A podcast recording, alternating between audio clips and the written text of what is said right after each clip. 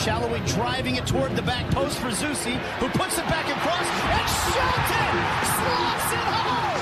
Zusi can have a hit from here. He does. And Graham Zusi, real left. Graham Zusi. Salloi knocks it in. The Hungarian assassin has given Sporting KC the lead. It's Russell. There's only one. Johnny Russell. This is the Sporting KC Show on Sports Radio 810 WHB. Presented by Michelob Ultra. Enjoy a Michelob Ultra today. It's only worth it if you enjoy it. And by KC's own CBD American Shaman. Score yourself free samples of great all natural CBD products at a CBD American Shaman near you. CBD American Shaman. Everything is better with the feather. Now, your host, Nate Bukaty. Hello and welcome to another edition of the Sporting Kansas City Show on your home for SKC Soccer, Sports Radio 810 WHB, wherever you get your podcasts, wherever you stream your video content. Yeah, we're on video. Our beautiful faces are here with you again, as is our beautiful Michelob Ultra. They are the presenting sponsor of the Sporting Kansas City Show. Michelob Ultra, it's only worth it if you enjoy it. And we are back in studio today. Nate Bukaty along with Aly Trost and the triumphant return of the birthday boy, Conall McCourt, as well. Happy birthday, Conall. Thank How you. are you, man? I'm fantastic. Lovely to be back in these hallowed halls again, Yeah. recording for the Sporting Kansas City show. You two uh, once graced these hallways on a regular basis. Now you are you grace the hallways of Sporting Kansas City on a full time basis. We're going to get into what you do now because we've, we've mentioned your name a few times on the show already this year, but now you get to actually talk about it yourself. Aly, how are you doing? I'm great. It's not my birthday. I feel like it should be though, with all the birthdays today. Right. You, Chioma, who's going to be our guest Yep. later on in the show, Alan Pulido, one of my friends from high school. I'm Mm-hmm. like, this is a good day to be born. Yeah, every every year lands on International Women's Day, so Yeah. It's all about you. yeah, Yeah, for that's- me and the women. There you go. Let's Good. Ladies man, Conall McCourt right there. Um, and, and Chioma on, uh, Tomna is going to be on the show with us in a little bit. She works for Sporting Kansas City. We're going to tell you all about her and what she does. Celebrate her on her birthday and on International Women's Day as well. So that is coming up on the show. We're also going to hear from Remy Walter, Peter Vermes, Graham Zusi. We're going to recap Sporting Kansas City's win against the Houston Dynamo and preview the big game coming up against the Colorado Rapids this weekend. So, first off, let's get to it, guys. Sporting Kansas City 1, Houston Dynamo nil in the home opener this past weekend. There was a threat of weather kind of looming all week long, and then it didn't really happen. Weather was decent. The game was a win, right? Like it, it we wondered, Aly, coming into the game, was Paulo Nagamura going to come out and try to play and attack uh, the style of play that he learned here under Peter Vermes? Or was he going to take a page out of all of the opponents he's seen when he'd been here with Sporting Kansas City and park the bus? And we found out that answer pretty quickly, didn't we? Oh yeah, he uh, he parked that bus. Those those two lines, I, I mean, were so hard to break down. It was it was a wall. Uh, and credit to Sporting Kansas City, they stayed patient. They eventually did find their way through. It came off of a nice little bout of possession there. I think it was a minute 40 seconds of passing the ball around. Then forced uh, a Fafa Picault mistake, and Johnny Russell takes advantage, and boom, Remy Walter there at the top of the box got a second shot in that game, which was uh, which was good for him after he kind of whiffed that first one. But he did say the wind, which was very bad. If you were out at the game or just out and about in Kansas City that day, the wind was bad. Uh, I you can look at any clip of me on the broadcast and I'll tell you tell you that story real quick. But no, I, I think for Sporting Kansas City, that was a massive win. And Johnny Russell guys pointed this out to me in our post match interview. That was the first 1 0 win Sporting had had since 2020. That was a big mm-hmm. storyline last year, was that mm-hmm. Sporting couldn't grind out those one goal wins. They, you, you know, you either couldn't get the clean sheet, team equalizes late, or they were just winning a lot of games by multiple goals, which doesn't sound like a bad problem, but you know, take take what you will from that. They were able to grind out a big win on Saturday, and most importantly, keep the clean sheet as well. Yeah, I mean, I echo everything sh- uh, that Aly said. I mean, it was a. I never really expected Paulo Nagamura to come out and try and play. First of all, he's only been there a, a short while, and And their offense, I mean, wasn't really promising against RSL, so Right. you weren't really sure what they. and he strikes me as a pragmatic guy as well. Paulo, he knows coming in that everyone's going to be fired up for it. It's a home opener. You know they're going to come out all guns blazing. And let's be honest, we've all been to home openers. They're very cagey affairs anyway. I remember one a couple of years ago, Philly, I think was nil nil. New York City, I think beat us here. It, they're always kind of you never really know what you're going to get until the game starts. Um, and it always it kind of felt like me. It was always going to come down to a Houston mistake or something, some kind of imbalance in their system because we were throwing everything at them, everything at them, and they just they were they had more than a bus. They had the streetcar. They had everything packed parked back there, you know. And it was tough to break them down. And Sporting did kind of struggle. It, when it was getting towards the end of the first half, I was kind of thinking, where's this? Where's the opening going to come from here? And thankfully, enough pressure was applied that you say a, a mistake happened. Johnny pounced on it, and then the number six for the day, Remy Walter, arriving late in the box. He was the the one that ended up getting the breakthrough, and I was I was impressed by Sporting after the goal as well because sometimes, you know, when you score that goal, the fans are up, everyone's g'd up, everyone wants another goal. That's what they want, you know. Let's get two, but Peter, for me, was obviously just like, look, if we go for this, we've seen this happen before. You say how hard it is to keep a clean sheet. Sometimes mistakes happen. Sometimes you can let them back in, and they did have a couple of chances. Tim Melia had to pull out a couple of saves in the last couple of minutes because they did throw everything at it. But yeah, they kept the clean sheet. They got the 1 0 win. They ground out. It was a very, uh, what's the word, like accomplished performance, almost like a mature performance from the team, which, considering they had a couple of newcomers in there and Logan and Dembe and stuff, it was kind of pleasantly surprised that they came out with a 1 0 victory, grounded out like and showed a lot of character. So write this down. Parked the street that, yeah. That's getting used uh, during a game next time it happens, and I might give you credit for it or not, Conall. But anybody that listens to the podcast will yours. know It's that all I yours. stole it from you. Um, we're going to get to these sound bites in just a moment, but we've mentioned the fact that uh, that you're working full time at the club now, and we spent a lot of time on the show last week talking about the ChyronHego uh, partnership that we have. Uh, the three of us were in countless meetings last week. You two have been even in more meetings than I have, but uh, I think that I was invited to a handful of them. It's like, hey, Ron Burgundy, just so you know what uh, they're showing you when they do all this workout in the truck, you can say it the right way. Uh, they, you know, explain it to me. But honestly, in, in all seriousness, you know, we've had so many conversations about it. I hope the audience finds it very interesting and compelling. And I felt like for the first game, it came off incredibly well. Uh, part of it was the game was so cut and dried. It wasn't a very complex game in terms of we could tell the story easily that their whole team's over here and our whole team's up here. And we could show it with the average positioning uh, of the of the 11 players on the pitch, which we showed in the first half, that real-time graphic, and then the the possession by quadrants we were able to show and, and get those all things in there you you've been working on a lot of stuff and the paint graphics where we could show the highlights. I thought the package you put together on Ndenbe and the pregame was really incredible. But but when I'm upstairs doing the game, I'm not really aware of all of the chaos that's happening in the truck. I know it might be happening, but I don't know what's going on. I just hear somebody finally tell me in my ear, "Hey, we're good to show this graphic now." How chaotic was it? Like what was it like in the truck? Getting to uh, use this equipment, this you know this this uh, one of a kind technology that nobody else in the league is using.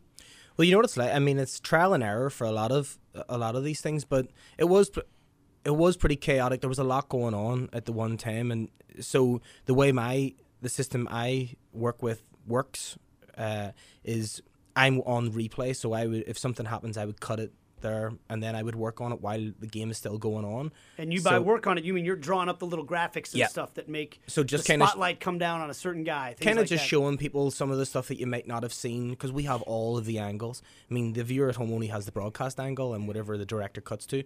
We have all of the angles. We have the sky cams, everything. So Which is only going to be for home matches, Right, correct? for yeah, sure. So that's something to note. because we're the only club in, Right. in MLS that have this kind of technology so far, and so uh, when everyone was seeing what they were seeing at home, not that I know what to look for or whatever, but I was seeing some different things just from different uh, cameras, just because the viewers couldn't see it. So it's all the little runs, all the little uh, nuances, kind of in the game. movement off the ball, things Players like that. pointing, trying to decoy runs, trying to pull things away, and with this, with these graphics and with these cursors and stuff, you can kind of show the the casual fan, even huge fans of the sport that may have just missed something in in the the build up to goals or in the build up to attacks or whatever what is actually going on, stuff that you can't actually see on the camera. And it's stuff that I know Kerry Zavagnin, the assistant coach, he's very big on. He's all about, you know, technology and trying to bring this to our viewers at home, trying to explain a bit better about what sporting are actually trying to do. Because, like, let's be honest, especially for a casual fan, they're watching, they just want to see goals. They want to see us playing really well, the other team not doing so well, us putting them under pressure, and then goals, goals, goals. But sometimes you have to be patient. You have to be, mm-hmm. you have to try certain things. Sometimes they don't come off. You see things happening, and uh, you know certain players running off the ball, dragging other players out of positions and stuff. And that one time that it actually does work, we're able to draw it up. You can see this is where this player was pulled out of position. This opened up this space. This allowed Johnny Russell player X to exploit the space, and this is how the goal came off. So I think it's just it's a really good way to explain to people at home certain nuances that are going on in the game and what the team are actually trying to achieve. Because it's not all just about oh we're going to attack and we're going to score and you have to mm-hmm. defend, you have to stop us scoring. There's so much that goes into what they're trying to do. Certain things that cues that you have to watch for and stuff. And I think with this technology, it's a great way to explain to fans at home. Yeah, and you guys did a, a fantastic job. I went back and watched and you know, for the first broadcast, I think there was a little apprehension from everybody, you know, like, how are we going to get this across? How much are we going to be able to fit in? How are we going to communicate this in a way? You all knocked it out of the park. Um, so it was just really cool to see the the final product come together, and I'm excited to see how it continues to grow throughout the year. We're also talking about ways to implement this in content pieces throughout the week. Obviously, the pregame show, Conall put together a few different packages that we were able to highlight. So it's just it's really awesome, and, and like you said, it, it's a way to help communicate to fans and tell the story of the game in the ways that aren't as obvious that aren't just the goals. And, and even if it is a goal well let's let's rewind two minutes leading up to that goal because more often than not there's something that happened that really helped set that that goal that play in motion. So it's really exciting to be able to tell that story and especially in this game where Sporting were a little overzealous in that Atlanta game. They weren't as disciplined, they weren't as patient, and that patience against Houston really paid off for them. It did, and uh, I mean, I I can't take all the credit. Like I just did the replay stuff afterwards. A lot of the credit has to go to Angelina yep. Talia, yeah. who she is doing the in-game stuff, the heat maps, the you see the average positions all over the pitch. She's doing the stuff in real time, and that's pressure. That is, you know, it, it's a 90 minute She's game. Nails, like- You're trying to fit everything in. She is so good, so quick uh, to the to the punch to try and recognize things. And she would say maybe have another pair of eyes on it, see does this look right? We throw it out. Remy's heat map, you know, all that type of stuff. Mm-hmm. And it really just it adds another layer to explaining what we all know as the beautiful game to fans at home. Yeah, but even and, and even for people that do under this game understand the game really well, it, it's a way to visualize it. Like you said, we were able to show Remy's heat map. And unfortunately, it happened right at a time when all of a sudden it went into an attacking sequence and we couldn't really leave it out virtually on the field for too long. But Remy covered more ground than anybody on the field for Sporting Kansas City. He did all the hard work and the heavy lifting and the water carrying that the number six is expected to do in this system. And then he goes and scores the goal. And I have to admit, I'm really glad that there was, when we made our picks to kick before the game, there was a lot of chatter going on by everybody because I was ready to give Aly a whole bunch of crap for picking the number six uh, as her pick to kick because I'm like, yeah, the number six scores a lot of goals in this system. sure, Aly. Uh, and I didn't say it. And, uh, and and then Remy goes and scores the goal for her. And Aly, Bill, we're going to hear from Remy in a second. You've seen that a lot from him when you go out to training. Yeah, and, and not only has it been on display, not just in preseason this year and in training sessions this year, but even going back to last year, it was really kind of almost amazing that he didn't score more goals and and that was a big point of emphasis for him coming into this season. He wants, not in a selfish way, but he wants to pad the stat sheet. He wants to score more assists, or you know, get more assists, score more goals off of set pieces. You see him taking a lot of those this year, and he's kind of splitting that duty with Johnny Russell. He came in in conversations I've had with different people, and that's kind of the beauty of preseason. You get to have conversations with people that you don't usually get to talk to on a regular basis in season because everyone's doing their jobs and caught up in their own routines. But talking to Sporting's dietitian, he was according to her one of the more disciplined players in terms of you know getting his body right with his diet going into this year like he's really locked in and wants to make that year one to year two progression here with this team a big one and and when we talk about him playing the six versus the eight and I asked him, eh, and it's been a big, you know, topic of conversation. Is he an eight? Is he a six? Who, you know, what's his better position? He goes, Aly, I just want to be on the field. I just want to help Yeah. this team. And whether I'm playing at the six or playing at the eight, if I have an opportunity to score, if I have an opportunity to set someone up with an assist, I'm going to do it. He's it's kind of like what what Vermes used to say about Busio. He's a good soccer player. Yeah. Um, but there are certain guys where you look at him and you go, that guy's an eight. He's a destroyer. He needs to be free to go all over the field and, and wreck people. Some guys, it's like, no, he needs to be a six. He, he's going to stay home, whatever. And Remy look, looks just as good in either position. Yeah. But let's before we hear about uh, about that versatility, let's hear from Remy. This is after the game. He's not very bashful about uh, maybe some comparisons and how he sees himself in that ability as a finisher. There is a lot of wind, so it's very hard to to to have a great shot. But at this moment, I'm focused on the ball and I have a great shot. So it's good because I train a lot on the training. I score a lot. That's why the coach tell me always Benzema, Benzema, because I score a lot. So um, I, this year I will try to to have a lot of goals and a lot of assists because I know I have the quality for that. So I'm focused for that, and and today is very good because I helped the team to win the game. So I'm very happy for me, but for the team too. All right, so hey, there's some good Frenchmen that you can compare yourselves to, Conall, when when it comes to being a goal scorer. Karim Benzema, I don't know if you see that or not. I mean, uh, hey, if you if you see it, you can be it, right? And that's uh, that's Remy Walter. He certainly finished like Benzema on, on Saturday, didn't he? Because there was, I mean, if you watch it back, there was a sea of orange bodies in front of him, and it's just, it probably will annoy Paulo Nagamura a lot that someone didn't get get out to him. But see that late arrival in the box, that that is, you can't really teach that in, a way. You know, Remy just sees what's coming, and look, Daniel Salloi is, well, he was the top goal scorer last year. He he is the goal scorer. For Remy to give him the shout and say, this is mine. Leave that. You know, he was mm-hmm. confident that he was going to score there, and the daisy cutter right across Steve Clark. I mean, I think he was still diving five minutes after the shot hit the hit the back of the net. It was a wonderful finish, and you can see where some of the comparisons are coming from. Maybe Yeah. Zidane next week. but I think the guys have that confidence in him too because they do see it in training.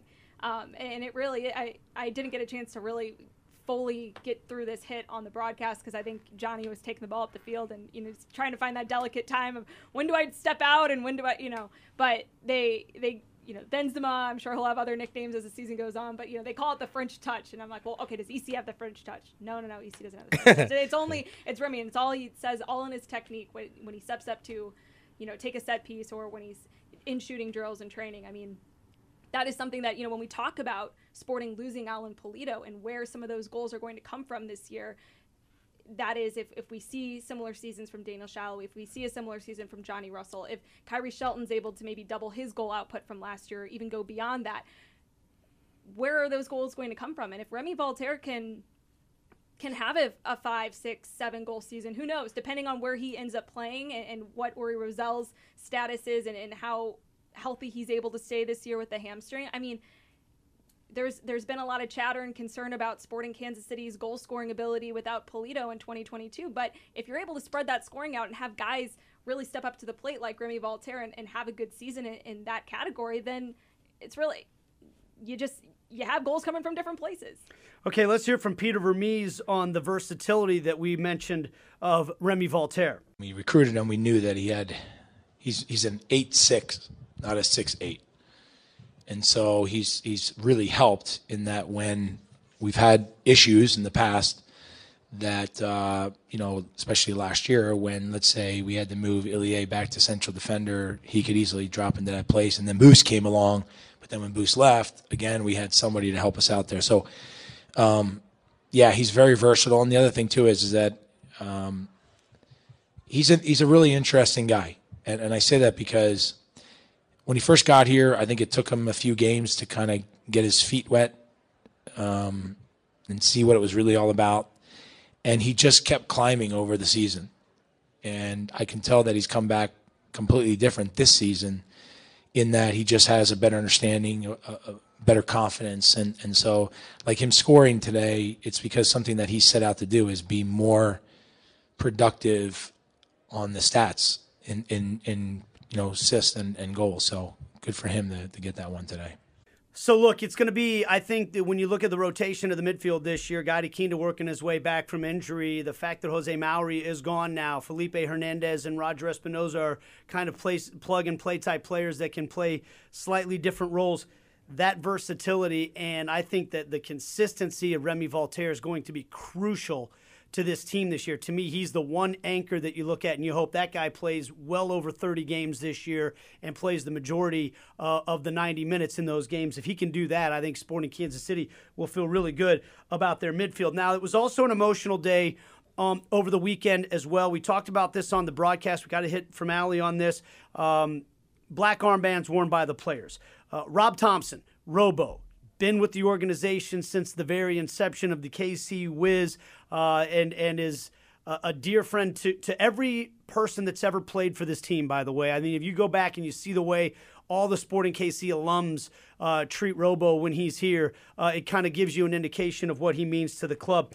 His twin sister Gigi passed away after a seven-year battle with cancer last week, leading up to the home opener, and that for anybody that doesn't understand, the home opener, we talked about it last week on the show. There are people all over the stadium trying to do last minute preparations, getting things ready. You've got media day, you've got a million things going on.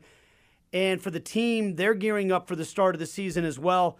They decided to change their practice schedule to go attend the memorial service for Gigi, Robo's twin sister, and that was obviously a special moment. I talk about the way the players revere Rob Thompson, and the ones that have been around for a long time have that much tighter of a bond with him. So think about a guy like Graham Zusi, who's been in, in Kansas City for 14 years as a close friend of Robo's. He spoke about Gigi and the significance of everything that happened this past week. It's going to be tough to talk about this one without getting emotional, but um, yeah, it's it. I think it says a lot about um, about Gigi um, that we, you know, the whole team went out and and honored her. Um, but I, you know, she's she she's meant so much to, to so many people, um, and this little uh, uh, testament to her is really the least we could do. But um, glad we can do it. All right, so rest in peace, Gigi. Our thoughts and prayers to Robo and the entire family. We love you, Robo, and uh, we're proud that uh, you're a part of this club, and we're proud that the club has responded to that situation the way that they have. We're going to take a break. When we come back, we're going to celebrate National International Women's Day with an amazing woman who is a part of Sporting Kansas City's family, Chioma Atanmo, who uh, is celebrating her birthday today, just like Conall as well. It's right after this on the Sporting Kansas City show, presented by Michelob Ultra. You're listening to the Sporting KC show on Sports Radio 810 WHB. And we are back with the Sporting Kansas City show on your home for SKC Soccer, Sports Radio 810 WHB, wherever you get your podcasts, and of course, wherever you stream your video content.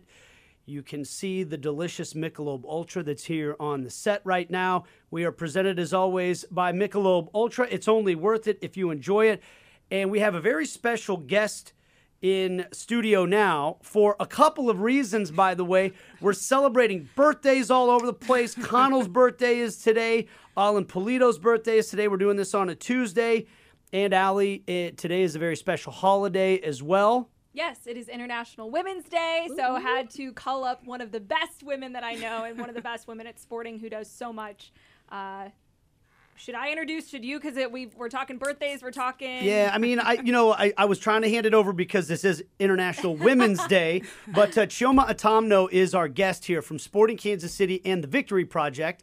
Um, how are you, Chioma? It's great to it's great to have you here. Thank you for having me. I am good. I I love that my birthday lands on International Women's Day, so I just bask in you know the glory Everything. of you know Yeah. just women celebrating my birthday, all the things. So I'm doing great. And so um, there's a tradition at Sporting Kansas City. You get the day off of work when it's your birthday. So we called you in to make you work some on your day off. How's that for a present? Um, Right. But no it one is. told Conall that, by the Yeah. way. I know.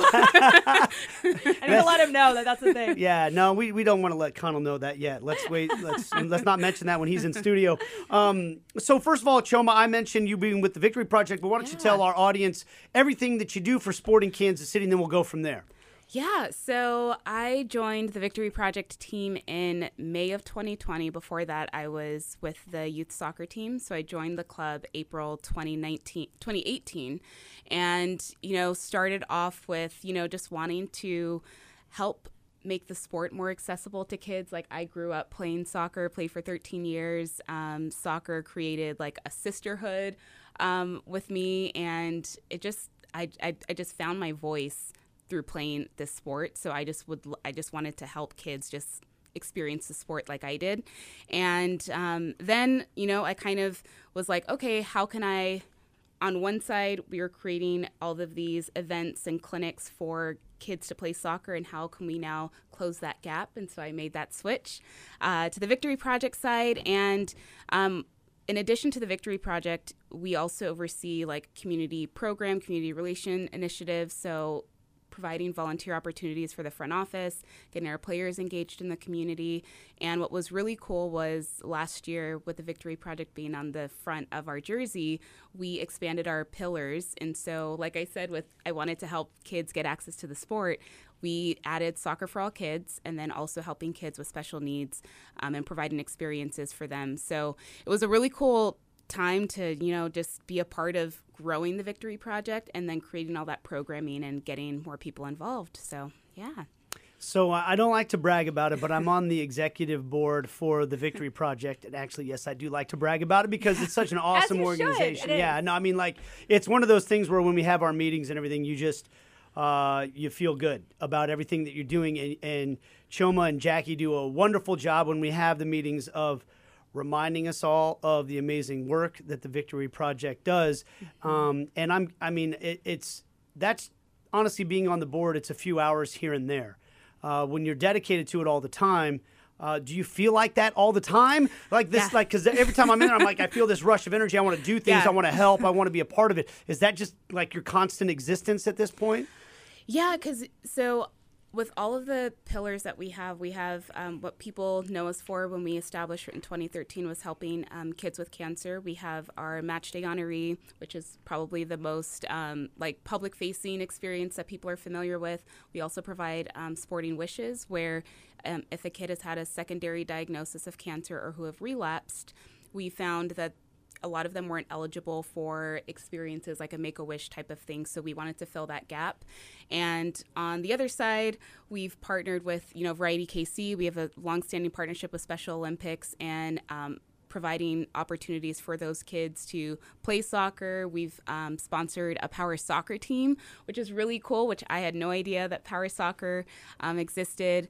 And then on the Soccer for All Kids side, we've sponsored teams to play. We're launching a scholarship and grant program coming up. And so it's, there's all of this excitement and there's so many highs but there's also low moments where i've worked with kids that are no longer alive or you hear these really sad stories of you know it's it's it can be yeah there's just lots of highs and lows but It's i would heavy. say the the highs are what really energize us and keep us going and that's what we try to use to you know get more volunteers, get our donors excited, um, storytelling and letting people know, like, okay, this is what we're doing with your dollars. Because it's one thing to, you know, brag about, like, yeah, we're doing all these great things, but we also want to show people, like, this is how your dollars are impacting us. And there's so many great nonprofits in Kansas City. So it's not like we're, we don't want to compete against what other people are doing, but I really do feel like the volunteers we have, the associates we have, the players, the coaches, everybody gets really involved. And it's just really cool to just have people feel like they have ownership in something that you're a part of. So, yeah. I I would say that one of the most rewarding parts about my expanded role with sporting last year, and now, of course, that's even bigger this year, was getting to see up close that relationship specifically between the players and the match day honorees when they'd come out to mm-hmm. training and just seeing how much the kids and their families would light up and then the players would light up and, and that was really the first glimpse like I, I would read all the things and watch a lot of videos that sporting put out but until you get to kind of see some of that stuff up close and then of yeah. course getting to mc the victory gala and just blown away i mean by these kids their stories their families yeah. the strength i've stayed in touch with quite a few of them that i got a chance to meet out at training and i know that that did so much for my understanding of the organization. For fans who love sporting, who love Kansas City, who want to get involved, you mentioned volunteer opportunities and you mentioned the you know expanded pillars and all these exciting new things that the Victory Project's doing. Mm-hmm. What would you say are for someone who really wants to just kind of get their foot in and, and start yeah. this year, start right now? What are the maybe first three things that they can do to get involved? Yeah, I would say, well, victorykc.org is our website. And if people can just help us tell these stories, um, we're a team of two. So Jackie and I, uh, we're running the Victory Project with the help of our board and our executive committee members. And I think the more people can talk about the Victory Project, the better it is. Um, and I think to just even if it's talking to people at your job, getting um, people that you're attending matches with you just to get them just aware of what we're doing. I think that would be um, just really helpful. So first, yeah, just letting people know about the Victory Project. Um, if you want to get your company involved, there's ways that companies can sponsor a wish, for example, and um, I'm trying to think. What's the third one? I. Hmm, I think just like just helping us get the word out, that's a big thing. And even just following us on social media, engaging with our stuff and um, just showing that even if you're referring kids that you know, we're always looking for kids to have at um, as a match day honoree. So yeah, I would say those are the three: letting us know about other match day honorees, um, telling people that you work with, your family, and just helping us promote it join the Argyle Ace raffle. Yes. That we have. It's a progressive raffle that goes on during games, and uh, the pot gets bigger and bigger as it goes, and uh, you can do it online. You can do it on match days. You can do it on the weeks leading up to the match. We always do a promo on it on the broadcast, and we're gonna. We talked at the meeting yesterday about ways you can do that, but you got a chance to win money, yes. and then the other half of the money goes to the Victory Project. So you got a chance to win money and help the Victory Project is a great way. And I would say this too: if you know somebody that owns a business, talk to them. If they're looking about places where they could put their philanthropic dollars, their sponsorship abilities, mm-hmm. uh, par- uh, opportunities with the Victory Project to be part of the gala, to be a part of the big golf tournament that we do every year. Those are out there as well. So if you know somebody has got, you know, has got a business and they've got a budget set aside for that, and they're trying to find the right way to spend that money, that's a possibility as well. So those are all ways yes. that you can help out and sign that card if you go to the yeah, games. Yes. You know, that's a big. that's always one. I mean, that's just the part that hits me the most every every game day and I love when I'm at when I happen to be at training on the same days that the honorees come out and seeing those kids get to interact with the players and everything is uh, is really special as well. Chioma, while we have you here, though, I want to talk to you about you yeah. a little bit too. We're celebrating you. This is uh, this is International Women's Day. You mentioned you got into Sporting Kansas City because you wanted to work in soccer. You wanted to help grow the sport that was formative for you in life. Mm-hmm. How did you come to Kansas City? Yeah. And how how what tell us about that journey a little bit? Yeah, so I moved here from Arizona and originally wanted to play soccer in college. I had a really bad knee injury that I wasn't able to play anymore. And a lot of athletes can relate is like when you no longer play, you have this identity crisis of like, who am I? What do what do I who who am I now? Mm-hmm. And so I just wanted to stay connected to the game. And when I was no longer able to play, um, FC Tucson was a semi-pro team that started, and they were just looking for people to help volunteer for preseason. So on one hand, in the beginning of the year, we operated as an events company. The other half, we had our PDL season that operated in the summer. And for me, just being a, a soccer fan, I was just like, this is Tucson, and like mm-hmm. Tucson's a very small town, and all of these elite athletes were coming to Tucson and I can just watch them play for free. This the is Desert so cool. Diamond Cup, right? Yes. The preseason. That's what Sporting always would play in. Yeah, and so Sporting was one of the first clubs to attend. Um, yeah, the Desert Diamond Cup preseason, and then it just grew. It went from like four teams to six teams, and then at one point, I think we had like 14 um, MLS clubs coming to Arizona, and then we attracted international clubs. So there was a team from South Korea, Croatia. We had Chivas Guadalajara, the U23 team, and the Canadian national team. And so I was just like, I think I want to continue to work in this space. And when I, I kind of just kept moving up the ranks, I felt like I hit my ceiling there and I was ready to like take a leap to another club. And sporting always stuck out as one of the more professional clubs in terms of I had to work with the coaches, the team admins, I had to help schedule training sessions, work with the county, and just all of these things. And sporting was always very, but the teams I didn't have to worry about. Yeah. so, and for me, who I'm like, I, I think I can make a career in sports, I want to work with a club that is professional, that has a really expansive like business side of the sports team, and with youth soccer, even just we have our in-house F&B. Like there's all these different business ventures with sporting. So uh, made the decision to come to Kansas City, and then here I am. So I love it. I it, your story like really resonates because it's very similar to mine in that played very competitive soccer throughout my entire life. Suffered an injury in high school that really kind of changed the trajectory of my life mm-hmm. after that because my dream of playing professionally or playing in college just it was kind of different after that. Um, yeah. I didn't feel like that was the best avenue, and so it was then you know you, are trying to separate, like you said, who who am I now? Yeah. Like what is my identity outside of this sport that I have loved and dedicated so much of my life to? Um, I want to focus on that because recently we've talked, especially in soccer and in mm-hmm. college soccer, a lot about mental health after. Um, the really tragic and sudden death of Katie Meyer with Stanford, mm-hmm. and she died by suicide. And a lot after the news came out about that, a lot of conversation is sparked about not just mental health, but pressure on athletes mm-hmm. and that identity that is like so ingrained yeah. in this one one small part of your life, but yeah. can feel like the world. When you were stepping away from your identity as a player to, you know, mm-hmm. who is Chioma now? Like, what do you yeah. consider your identity now? And what was that journey like for you? It, were there any of those really low points where you're yeah. like, who am I? How do I go about, you know, this world now? Yeah. No longer an athlete.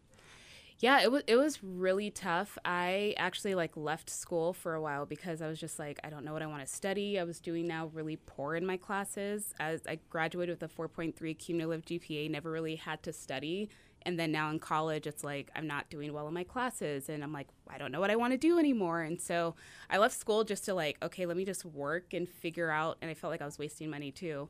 And of course my parents were not happy about that because they were just like what are you doing with your life? Everyone's supposed to know what they want to do at 18 and go into that profession. So um, it was it was tough but i felt like getting back and working in soccer helped me find purpose again. And um, I've, I've shared this with people before. Like growing up, um, my dad was a pastor, and so I lived in a very like uh, conservative household in terms of just like my dad was. We just had very conservative Christian values, and sometimes um, women playing sports or women being athletic and all these things weren't really something that um, they thought was what I should be doing. And so sports was really an outlet for me.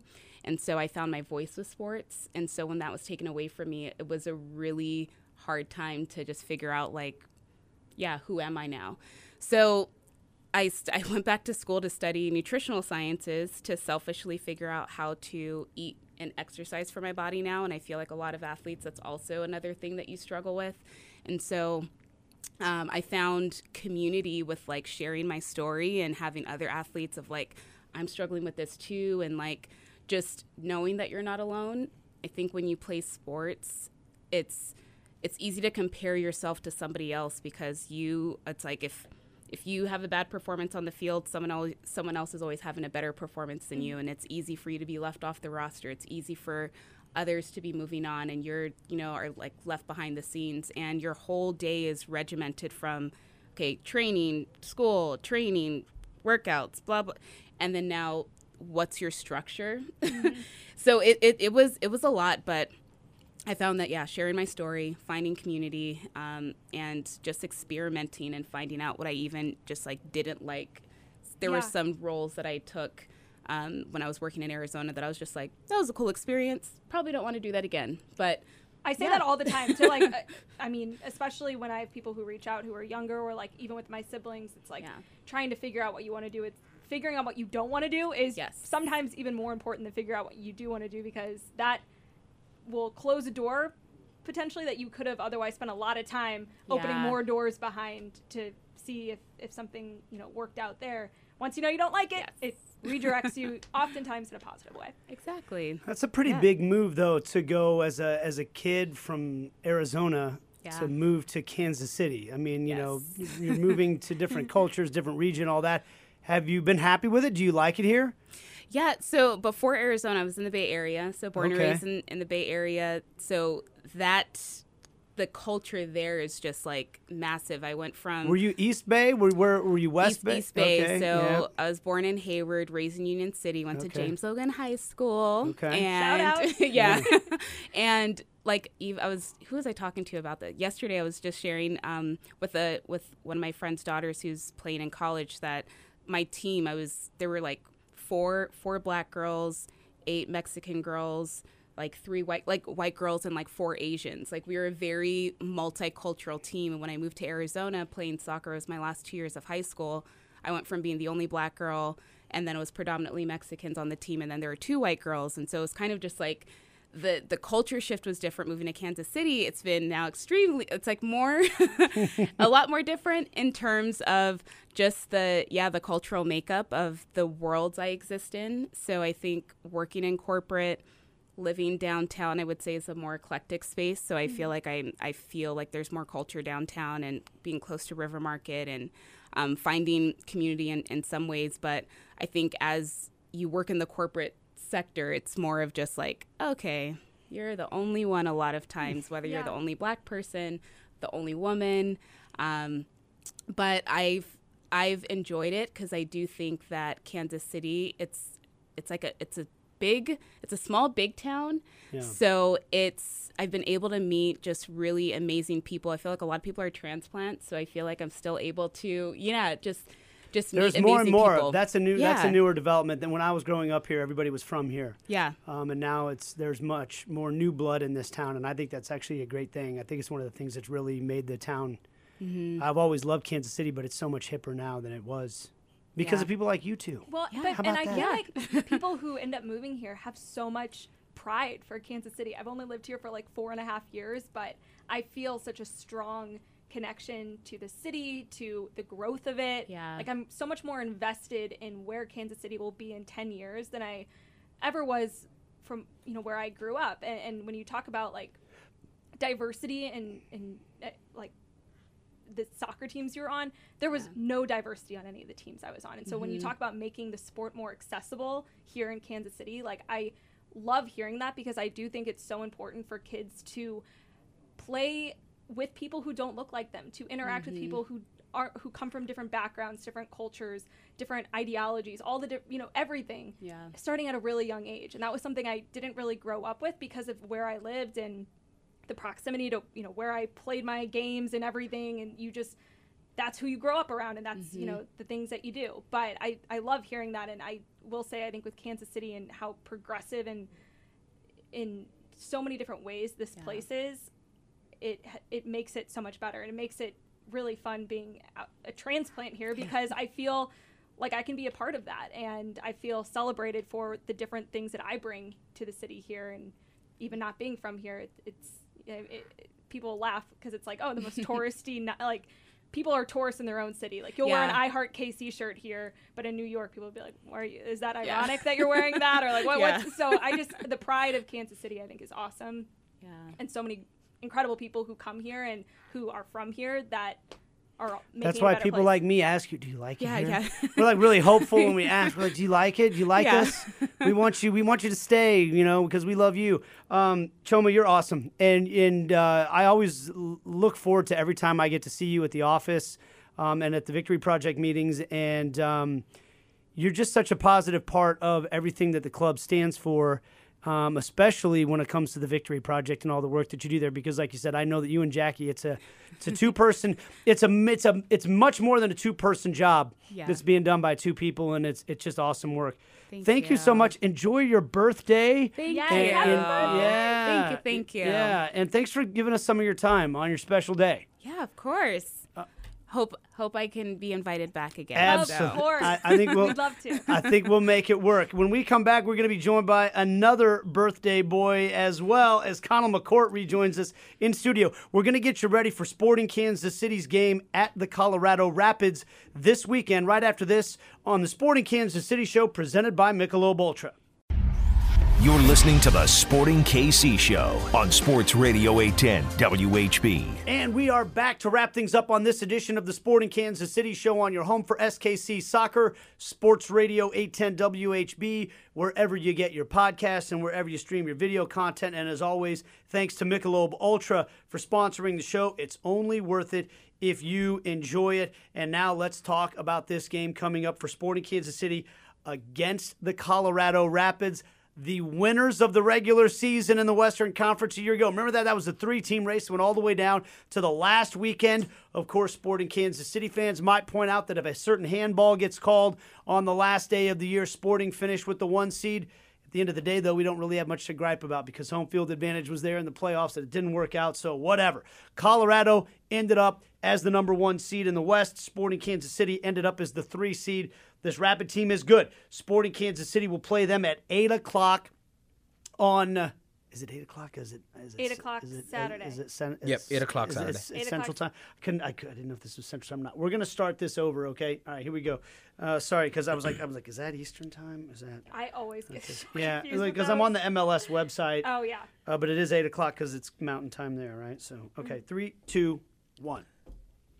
And we are back to wrap things up on this edition of the Sporting Kansas City Show on your home for SKC Soccer Sports Radio 810 WHB. Nate Bukaty along with Aly Trost and Conall McCourt rejoining us, the birthday boy. They didn't tell you you get your day off from the office on your birthday, did they, Conall? Um, well, I heard, I've heard some rumblings. Like, heard but, some rumblings? Yeah. Yeah. You can But- use it though. I think just in your birthday month. So start Yeah. thinking Oh, about when you want to. I have a busy schedule, so I birth can't month. be taking. Yeah, two, hey, yeah, no Hey. rest for the weary. That's what we like about Conall McCourt and the attitude there. Hey, we're presented by Michelob Ultra. It's only worth it if you enjoy it. All right, guys, big game coming up against the Colorado Rapids on Saturday, 8 o'clock on 38th the spot. And we believe here on Sports Radio 810. Some of that might depend on whether or not the Jayhawks make it to the uh, championship game of the Big 12 tournament, but expect the game here for now.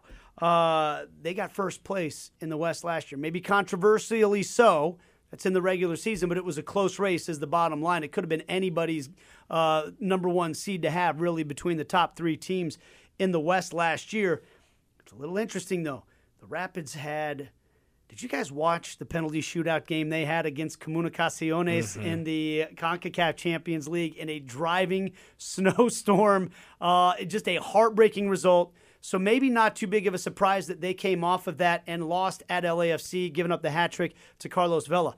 You got to give them credit. They bounced back with a big win against Atlanta United at home this past weekend. So, Conall, I'll start with you. How tough is this game in your mind, sporting going to the Colorado Rapids? I think it's very tough. Uh, I think they've got their work cut out for them. Um, I mean, just there's so many co- storylines going into the game. Uh, I mean, there's a certain number nine who wears number eleven that I'm sure will be desperate to kind of make his mark against his, his former team, which you know teams like to do, and they just they're a solid outfit. Uh, Mark-Anthony Kaye, uh, that guy Esteves as well. They have, they've just good players all over the park, and when you're playing up there in the altitude, it's always going to be tough. You know, Sporting go there. I mean, there's a lot of players in this team that have been there a few times. They know what to expect when they're heading up that way, but they're a good team. Even in the game, they were beat 3 0 by LAFC. They didn't even play that bad. LAFC played well, but their last game, they battered that Atlanta side that, that beat us down there. So they certainly have their work cut out for them. They're they're kind of adopting a bit of a new system with a three four three. You know, they usually play three at the back, but it's usually three five two, three. I mean, whatever way that Robin Fraser is setting them up, and ever since he's come in, they've been solid at the back as well. It'll be, I don't think it'll be a high scoring game, but it's one of those ones that you're going to probably need uh, Remi Walter or, or or someone arriving late in the box to try and nick a goal. And honestly, if you ask me now, I would bite the hand off a 1 0 right now. Yeah, and Peter Vermes even said after the game this past weekend against Houston that, you know, that offensive side of the game, that, that being more clinical in the final third, those final pat that really takes the most time to develop throughout a season. And this is going to be a really tough game against a Colorado side that really only have about 37% of the possession against Atlanta. They're going to, you know, probably invite Sporting to, to play into them and try and catch them on the counter. So it'll be a, kind of a similar type approach from a from a game standpoint that Sporting experienced last week. And the only difference now is you go on the road, you're in altitude, it's going to be cold out there. I've already checked the weather because it you know kind of affects a certain someone here in this room, so I'm going to be uh, bundled up. But no, I I think it's going to be a really tough game, but also an incredible test against a, a tough Colorado side that, like you said, has a, a, certain number nine that wears number 11 who has a little extra motivation going in sporting and is coming off of a fantastic game against Atlanta. Man of the match for sure in that one. Goal, assist, setup, goal number three, and going to be a tough test. And, and Robin Fraser, I mean, you know, we talk about how Children's Mercy Park is a fortress for sporting at home that's been the same situation at Dick's Sporting Goods Park for the Colorado Rapids. I mean, especially under Robin Fraser, they only have two losses in 26 home games, second fewest in MLS. They're a really tough team to, to beat on the road for a lot of reasons. But I, I think this early in the season, it's going to be a tough test, but Sporting will be up for it. Yeah, the uh, the the crowd in Kansas City, I think the stadium atmosphere is what makes this place so impressive. It's the altitude. Yep uh, that type of atmosphere in Colorado that can really get to you. But you have to give them credit because they they just they make themselves a very difficult team to play against when it comes to the midfield and all those other things. So um, we'll see you know, we'll see what happens. Sporting Kansas City against the Rapids. This is an opportunity to try to get a result on the road in the Western Conference away from home. I hope you enjoy whatever's behind us right now because we're not going to recut this segment. I'm just telling you that right now. Uh, we got to get out of here, but you can see the Michelob Ultra right here, and that's the most important thing. So, again, our thanks to Chioma Uh, Atanmo for joining us on the show today and telling us a little bit about what she does with the organization. Our thanks to Aly Trost and the birthday boy Conall McCourt as well. Make sure you check out the match Saturday night, 8 o'clock from Dick's Sporting Goods Park in Commerce City, Colorado. Sporting Kansas City against the Colorado Rapids. And we will see you here next week for the next edition of the Sporting Kansas City Show presented by Michelob Ultra.